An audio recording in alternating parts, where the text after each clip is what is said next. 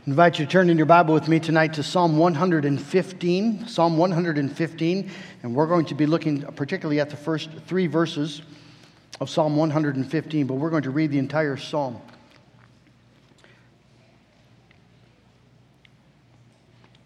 We, are, we don't know uh, the specific historic context for this psalm. It's most likely written in a time when Israel is under the discipline of the Lord, possibly in exile, and the surrounding nations are taunting them, mocking them. Uh, Where is your God? And this, this psalm is a wonderful response uh, to where their God is and who He is and what He is doing. Uh, let's begin then, Psalm 115, verse 1. Not to us, O Lord, not to us but to your name give glory for the sake of your steadfast love and your faithfulness. Why should the nations say, Where is their God? Our God is in the heavens, He does all that He pleases. Their idols are silver and gold, the work of human hands. They have mouths, but do not speak, eyes, but do not see. They have ears, but do not hear, noses, but do not smell. They have hands but do not feel, feet but do not walk, and they do not make a sound in their throat. Those who make them become like them, so do all who trust in them. O Israel, trust in the Lord. He is their help and their shield. O house of Aaron, trust in the Lord. He is their help and their shield. You who fear the Lord, trust the Lord. He is their help and their shield. The Lord has remembered us. He will bless us. He will bless the house of Israel. He will bless the house of Aaron. He will bless those who fear the Lord, both the small and the great. May the Lord give you increase, you and your children. May you be blessed by the Lord who made heaven and earth. The heavens are the Lord's heavens but the earth he has given to the children of man. The dead do not praise the Lord, nor do any go down who go down into silence, but we will bless the Lord from this time forth and forevermore. Praise the Lord. Let's ask the Lord's blessing. Well, God, you've given us this scripture so that we might see and understand who you are.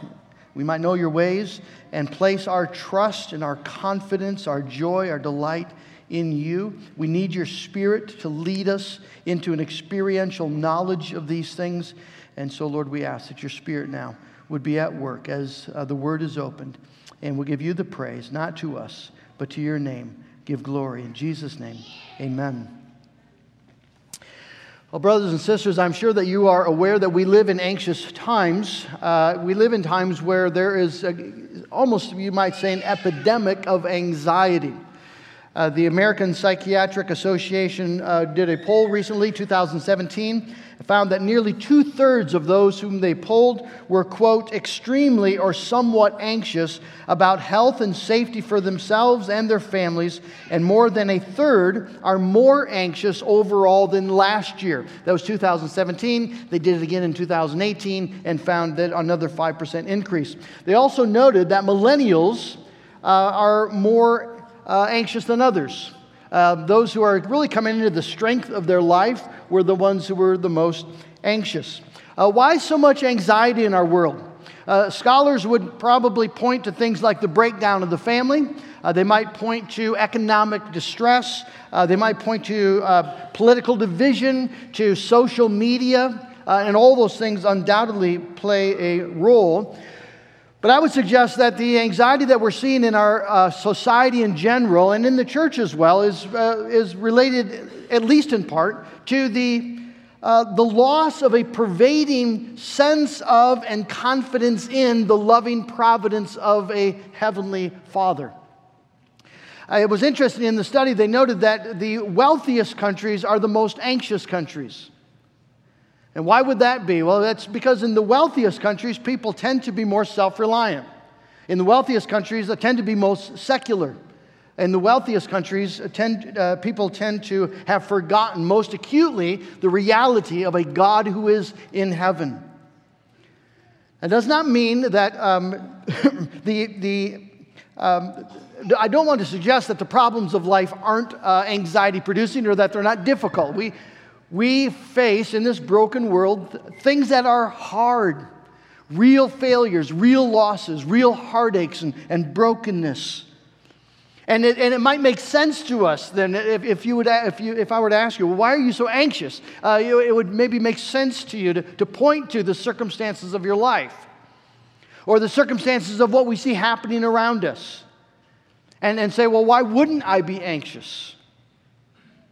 And the, and the answer is um, the biblical answer is there is a God in heaven who does as he pleases, and he is our Father in Jesus Christ. So tonight we're going to look at the, the sovereignty of God, but the sovereignty of God exercised in his providential care for his children.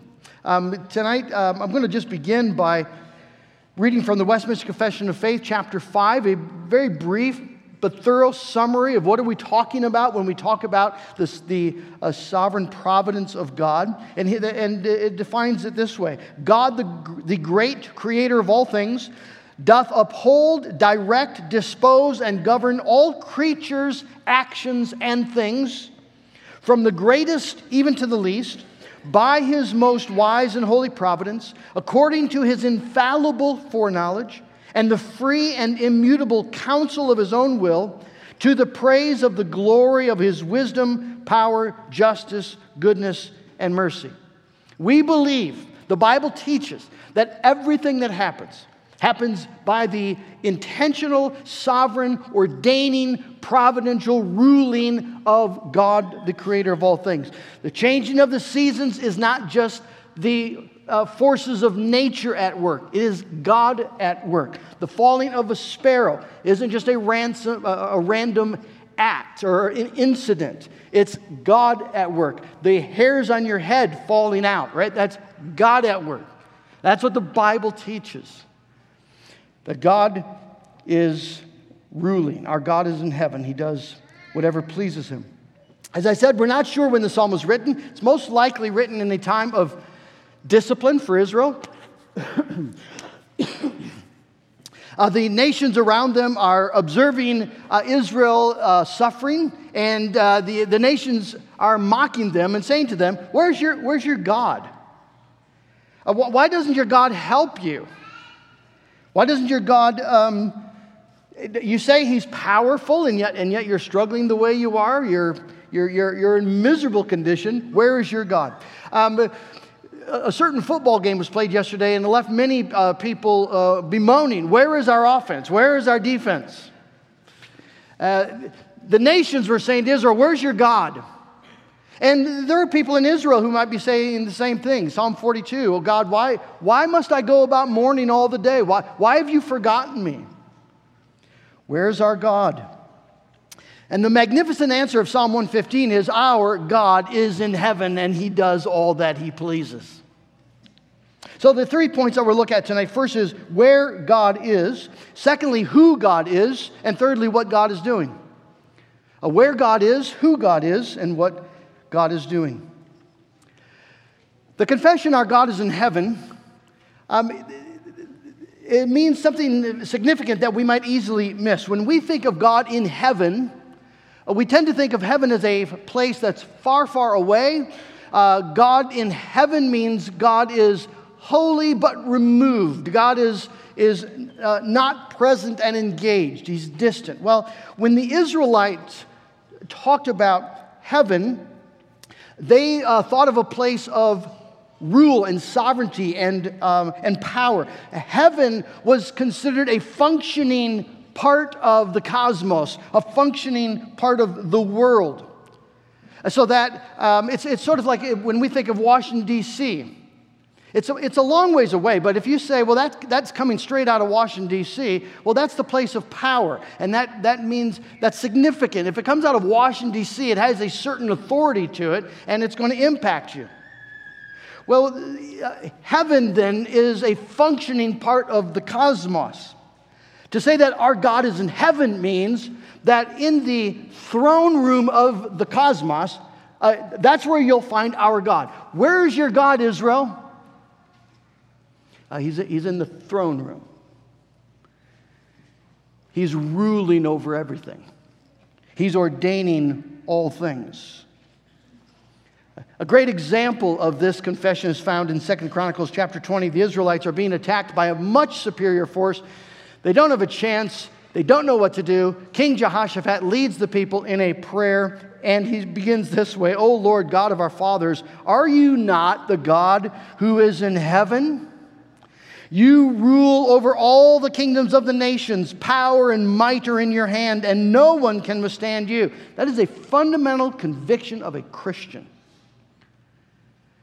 That this world is not operating by chance or fate, and the circumstances of our life are not just consequences or random accidents, but everything is, in fact, ordained and governed by God who is in heaven. Now, I know that if I were to ask you, uh, do you believe that? I think every one of you would say, yes, we believe that God is in heaven. The, the, the important question is, is that a functioning faith? So when the careless driver cuts you off on the expressway, do you say to yourself, my God is in heaven? Please raise your hand. I'd like to, like to talk to you. We should. Our, our God is in heaven. He does all that He pleases, and He ordains every event of our life. Are you able, in, in a moment of disappointment or grief or loss, to turn and rest upon the fact that the circumstance that has affected you is there in your life by the sovereign hand of God? Where is your God? Is he just kind of tracking after you, trying to clean up the mess, trying to uh, uh, do the best he can to keep you from destroying things? Or is, is your God in heaven, actually ruling over this world and ordaining everything that happens so that when you see events and circumstances unfolding all around you, whether it be uh, national headlines or something that's taking place at work or in your home or family, you're able to see that as the evidence that my God is in heaven. My God is in heaven and he does all that he pleases. So, that first of all, where is your God? And then, secondly, who is your God? Because you see, if we're going to take comfort in this, it, it's, it's, it, uh, we can't just have a sort of a flat statement of uh, where God is. The comfort comes from knowing not only where he is, but who he is. And the psalmist tells us that our God is in heaven. And, and that makes all the difference in the world. Our God is in heaven. That little pronoun changes everything. Imagine uh, you have two people talking about a child, uh, a child who's in grave danger, maybe a child who's lost in the woods. And, and that little pronoun, our, makes all the difference. You see, it, it, it matters whether you're talking about a child who is lost in the woods or you're talking about our child who's lost in the woods. Two completely different things. Uh, on a positive uh, scale, you could say if you're talking about a million dollars, it's a big difference if you're talking about a million dollars um, or you're talking about our million dollars. Right? It's going to make a, quite, a, quite a difference. Hopefully, you understand the difference. well, the Bible teaches us that we can attach these three letters, right, O U R, to something infinitely more valuable than a million dollars. We get to attach that pronoun, possessive, personal, to God. Our God is in heaven. Our God. Psalm 95, Oh, come, let us worship and bow down. Let us kneel before the Lord, our Maker, for he is our God, and we are the people of his pasture and the sheep of his hand. That's an amazing thing to say.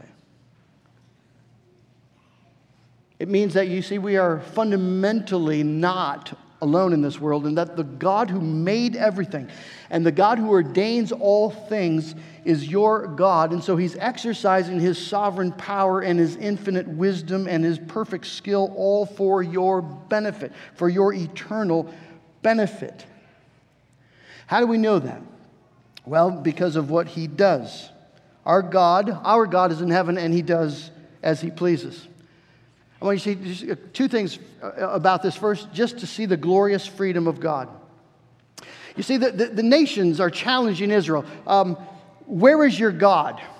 And the reason they're asking that question is because the nations have an assumption about what gods are supposed to do, what gods are for. Gods are for the benefit of those who worship them. Uh, so, so Baal, as, uh, as Wayne pointed out last week, uh, last Sunday, uh, Baal has one job, that's to make it rain. And, he's, and that's his job because people need the rain. So Baal exists to serve the people. That's what gods are for. That's why people make gods. That's why they worship gods. That's why they give God gifts, so that, that gods will do what we need them to do for our benefit. Well, what is true about the false, fake, useless, worthless gods of men, it is not true about the God of heaven. Uh, the God of heaven does not exist to serve the interests of men. Uh, the God of heaven exists to serve his own glorious purpose. What is your God doing, Israel? He's doing exactly as he pleases. He is serving his glory. Not to us, O Lord, not to us, but to your name give glory. Our God is not a, a, a bondservant of men to serve the interests of men. He does as he intends, as he pleases. This is God's own revelation of himself in Isaiah chapter 46, verse 9. I am God, and there's no other. I am God and there is none like me, declaring the end from the beginning and from ancient times things not yet done, saying, My counsel shall stand, and I will accomplish all my purpose. I will do all that I please. I, hope, I hope that um, excites you, maybe convicts you how much of our disappointment in God isn't rooted in a fundamental misunderstanding of what He is for? He's not there to be your life coach. He's not there to be your emotional support and, and, and encourager. It's not why He exists fundamentally. He exists for the glory of his name. And so, one of the most, in fact, I think it's the most repeated phrase in the Westminster Confession of Faith is some form of, and it pleased God. Because if we're going to talk about this world, we're going to talk about salvation. We don't understand it unless we understand it as coming from God according to the purpose and the pleasure of God. So, if we ask the question, why does God do what he does? What is the principle directing divine providence? The first answer is the pleasure of God. He does what pleases him. Psalm 135, verse 6. The Lord does whatever pleases him in the heavens and on the earth, in the seas and all their depths. Now, we recognize uh, that would be petulant, uh, that would be that would be incredible arrogance or, uh, on the part of a person, right? If you, if you say to someone, uh, Why did you do that? And they said, Because I wanted to. You, you, you, think, well, who does this person or think they are? It's unbelievable, uh, grotesque pride.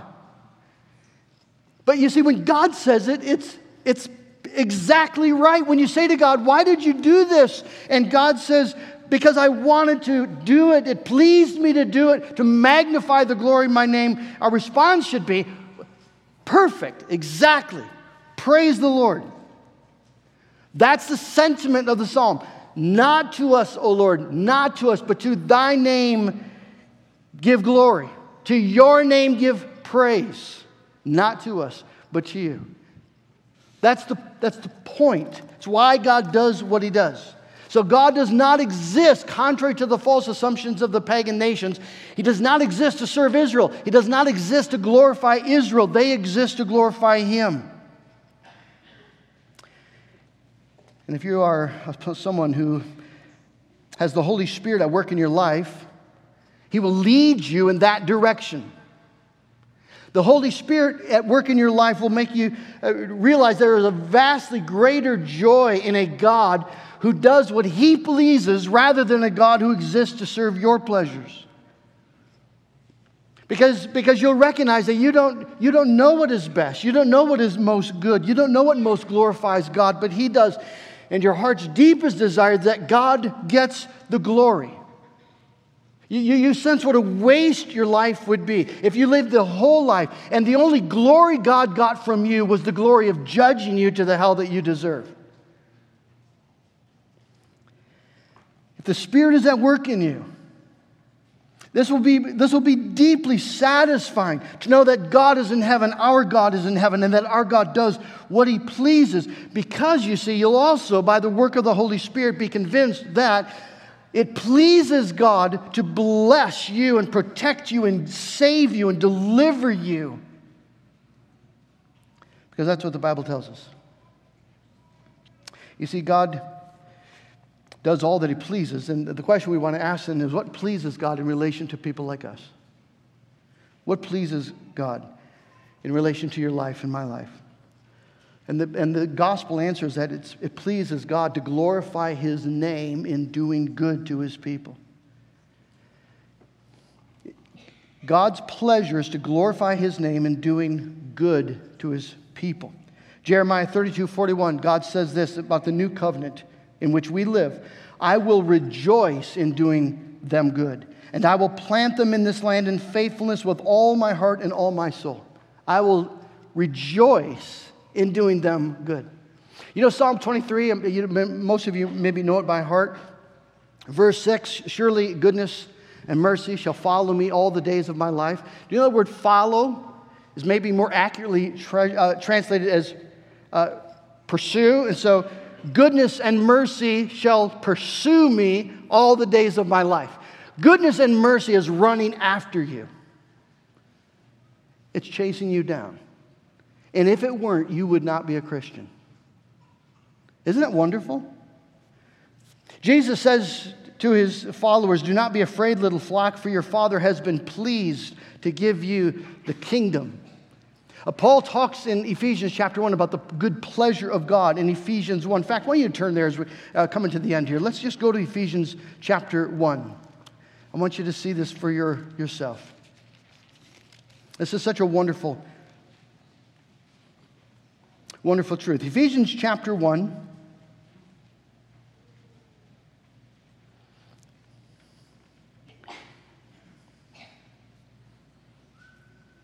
And I'm picking it up in the middle of verse 4. The versification here is off, but we're going to pick it up in love, he predestined us.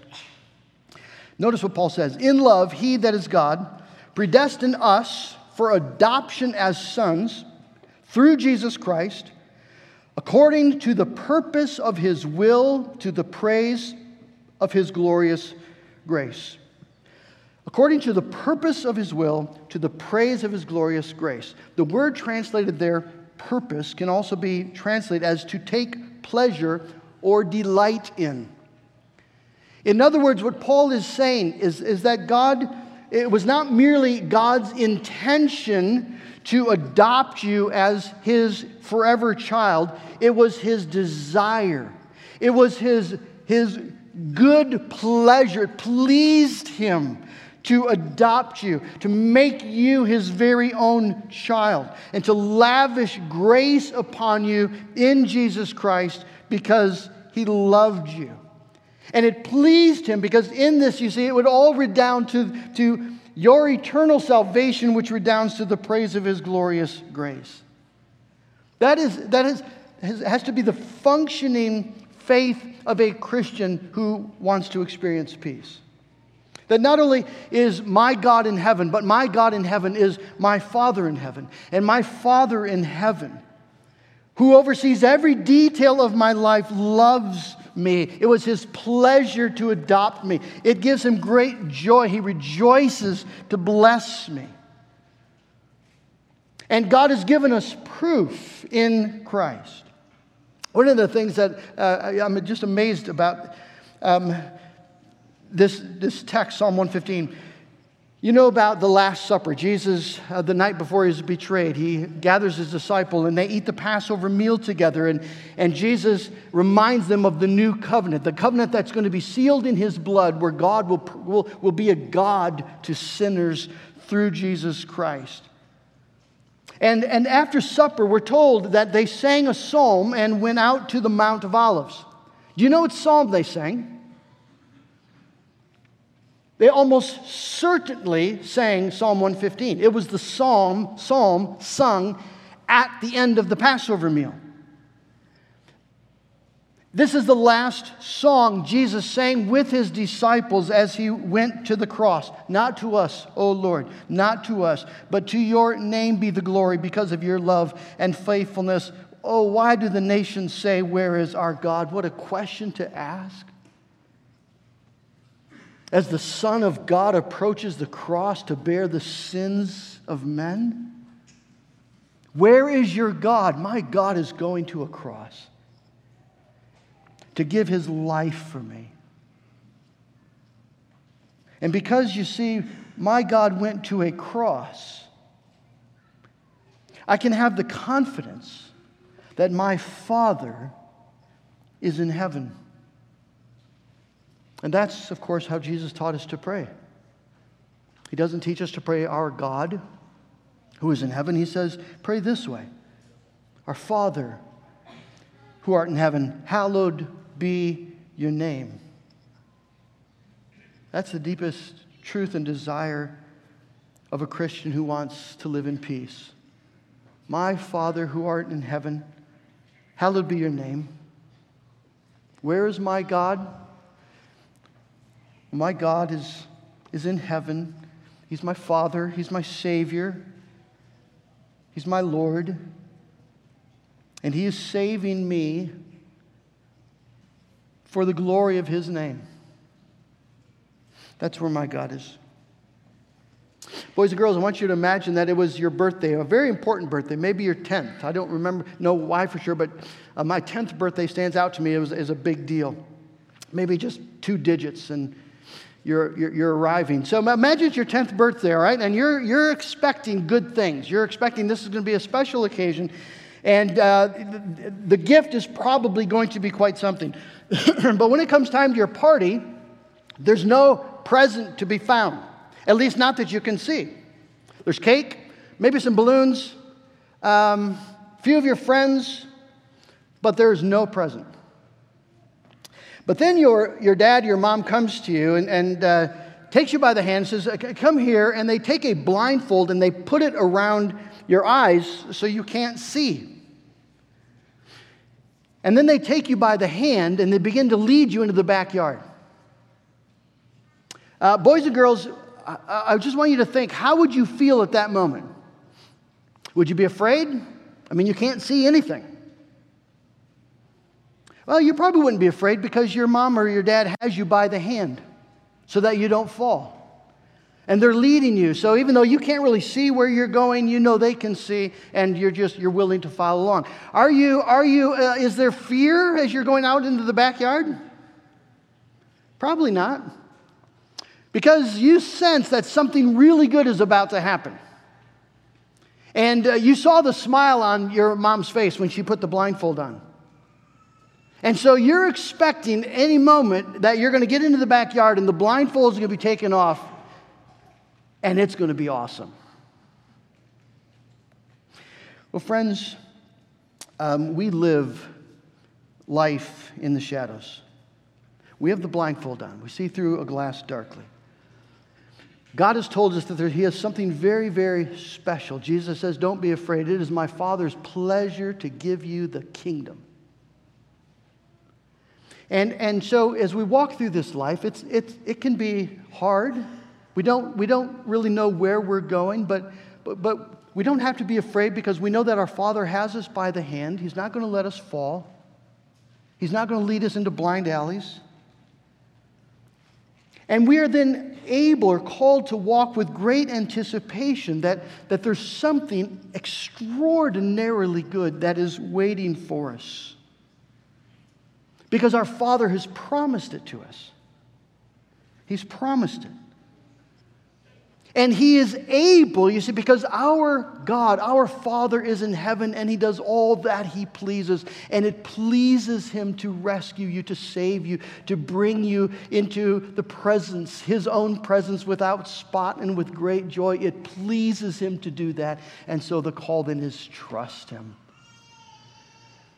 Trust him with the real circumstances of your life Trust Him. He has you by the hand, He's leading you to the gift, the glory of His own presence.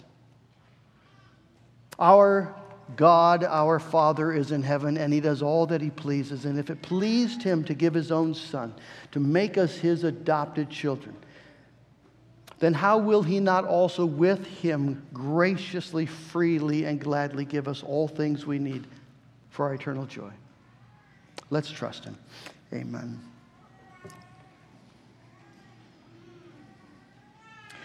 God in heaven, what an amazing gospel truth that you are pleased to save sinners like us. And that you are pleased, Lord, to do that work even today. If there are any here tonight who do not know you as a heavenly Father who loves them, I pray, oh God, that you would lead them into that firm conviction as they call out in the name of Jesus Christ. We thank you, Lord God, that you want us to have this assurance that you have us by the hand, that you will never let us go that nothing will separate us from your love, and that, and Lord, though that we don't understand and we can't see, and it's hard and sometimes scary, we don't have to be anxious. We can confess that our Father is in heaven. He does all that He pleases, and it has pleased Him to do all things for His glory and for our good. Oh God, I pray that that would not be a pat answer, but that would be a foundation we stand on. And that we would then live our life knowing that you are leading us every step of the way, every circumstance, every detail, so that we can praise and be at peace because you love us and you are in heaven.